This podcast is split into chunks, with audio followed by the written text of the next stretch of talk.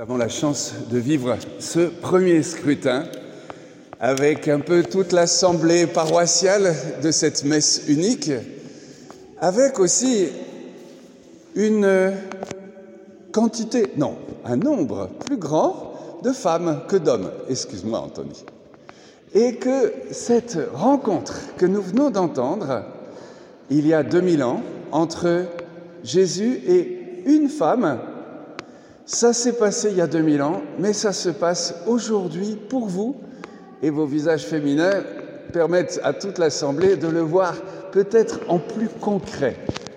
C'est la rencontre du Christ total, c'est-à-dire Jésus et les membres que nous formons, nous les baptisés. Nous sommes la présence visible de Jésus dans le monde, nourrie de son Eucharistie. Et puis vous, vous représentez cette femme qui connaissait un peu, parce que les Samaritains avaient le début de la Bible en cadeau. Ils n'avaient pas les prophètes, ils n'avaient pas nombre de textes, et en tout cas, ils étaient vraiment marginalisés par rapport aux Juifs de Galilée, comme Jésus, ou de Judée, c'est-à-dire la région de Jérusalem. Alors, regardons cet épisode de deux mille ans et d'aujourd'hui. « Donne-moi à boire. » Est-ce que Jésus était fatigué ? Oui. Est-ce que notre Église semble parfois un peu raplapla ? Ça se pourrait. Alors attention, notre Église, elle est splendide. Ça fait deux mille ans qu'elle passe à travers les joies et aussi les désastres du monde. Et elle est la seule réalité qui reste. Tous les royaumes, tous les empires ont été balayés. Il reste l'Église de Jésus. Mais parfois, elle nous semble un peu fatiguée, comme le Seigneur lui-même. Et il demande « Donne-moi à boire ». Nous étions habitués à un Jésus très fort, qui multipliait les pains, qui guérissait les malades. Ce tout petit mot est très important. Dans son humanité sainte, il souffrait fatigue, soif, et il n'avait rien pour puiser, on l'entend un peu plus loin dans le récit. Pour aujourd'hui, est-ce que effectivement Jésus pourrait faire sans nous ? Oui, s'il le voulait, il est tout-puissant. Mais il vous demande, est-ce que tu peux m'apporter quelque chose qui me manque ? C'est votre sourire, c'est aussi vos efforts, votre bonté que vous essayez de donner comme un petit verre d'eau. Ça vous semble dérisoire et pourtant c'est ça que Jésus vous demande. Cette femme, elle a du tempérament, tant mieux. Et on est très heureux qu'elle ait un peu provoqué Jésus. Ça nous montre que dans la prière, nous ne sommes pas là juste pour nous incliner. Quand nous avons difficulté, quand nous avons drame à communiquer, disons-le lui. Alors là, elle n'a pas compris. Elle pense que c'est juste, effectivement, un juif qui lui parle sèchement. Et elle répond vivement. Et après ça, s'engage ce dialogue qui n'a pas duré longtemps, peut-être un quart d'heure, mais ce dialogue merveilleux, on en parlera jusqu'à la fin du monde. C'est tellement beau. Il y a incompréhension, et ça peut vous arriver. Il y a plutôt décalage, et ça nous arrive à tous. Alors, elle aurait soif de ce que Jésus lui dit. Si tu savais, si tu savais, c'est moi qui t'aurais donné à boire. Ah, donne-moi de cette eau. Elle pense à la corvée journalière qu'elle accomplit. Mais Jésus parle de bien plus. Alors pour nous tous, c'est bien sûr l'eau du baptême que nous avons reçue ou que nous allons recevoir bientôt. L'eau, elle est, on va dire, l'eau qui nous a porté neuf mois dans le ventre maternel, et la première naissance est sortie des eaux, et le baptême est sorti des eaux de l'Église comme une nouvelle naissance. L'eau lave, et par le baptême, vous serez lavé de tous les péchés que vous avez pu commettre. Il y a des fois, ça se vit, mais intensément. Il y a des fois, c'est juste une joie de le savoir. Maintenant, l'eau comme une boisson. Aujourd'hui, la terre est bien arrosée, elle en avait besoin. Quand il y a sécheresse ou vent brûlant ou canicule, ça nous arrive.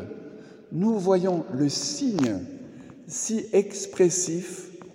Alors l'eau vive, quelle est-elle vraiment ?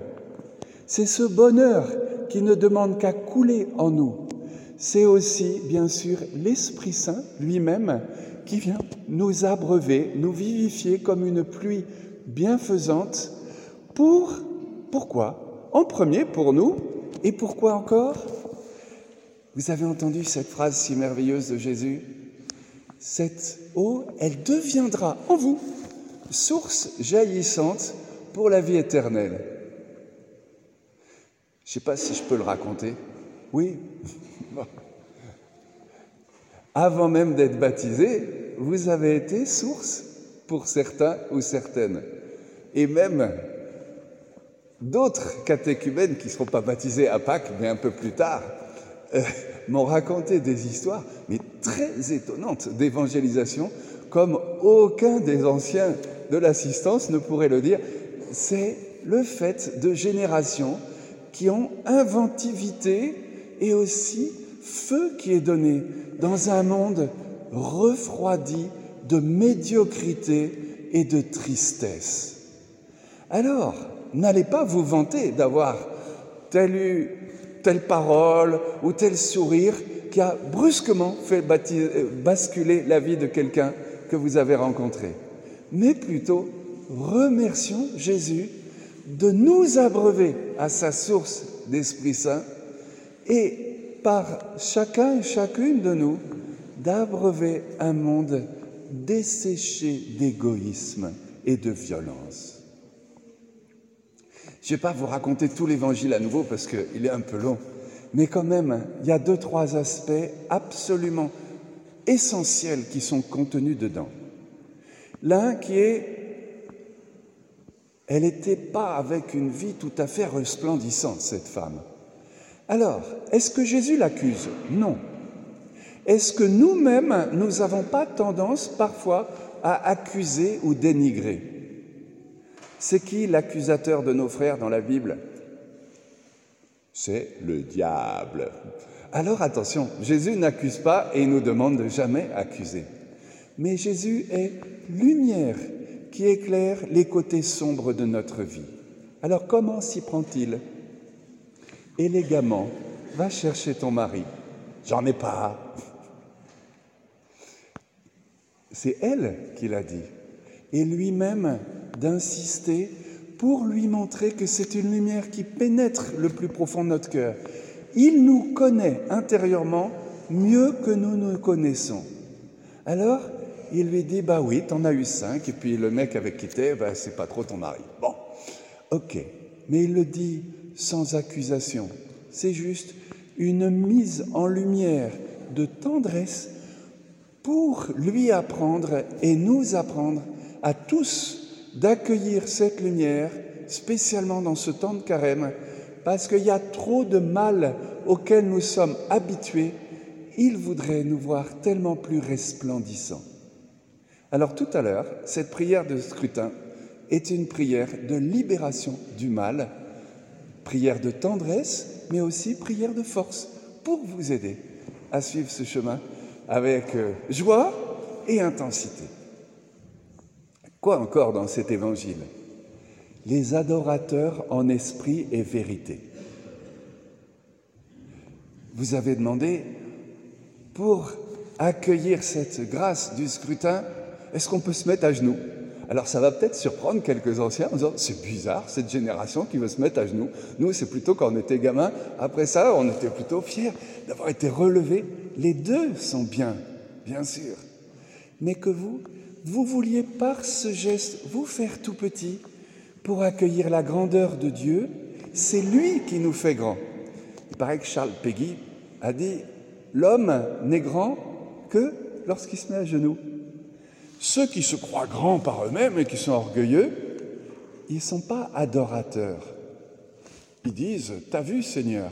Ben, le Seigneur dit « Ben oui, je te vois, tu es grand, débrouille-toi tout seul. » Vous, vous accueillez petitement son immense grâce, c'est ça qui va vous rendre resplendissant, bien plus. Et ouvrier d'amour de ce monde qui a tellement besoin de votre énergie, donnée par Jésus, parce que vous la lui demandez. Aussi, le rôle des apôtres, est-ce qu'ils ont le bon rôle ? Ben, pas trop, ils n'ont pas compris grand-chose. Et même pointe une certaine jalousie. Eh bien, ne rêvez pas d'une Église parfaite. Souffrons les uns comme les autres des incompréhensions, des moments aussi où peut y avoir jalousie, voire même dispute. C'est insupportable, Jésus ne veut pas ça. Et c'est en lui que nous ne supportons pas ces souffrances.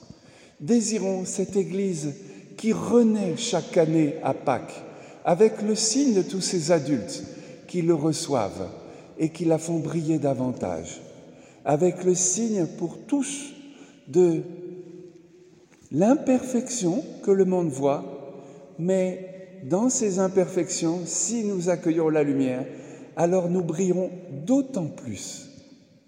Réjouissons-nous et vivons intensément ce moment de scrutin. Amen.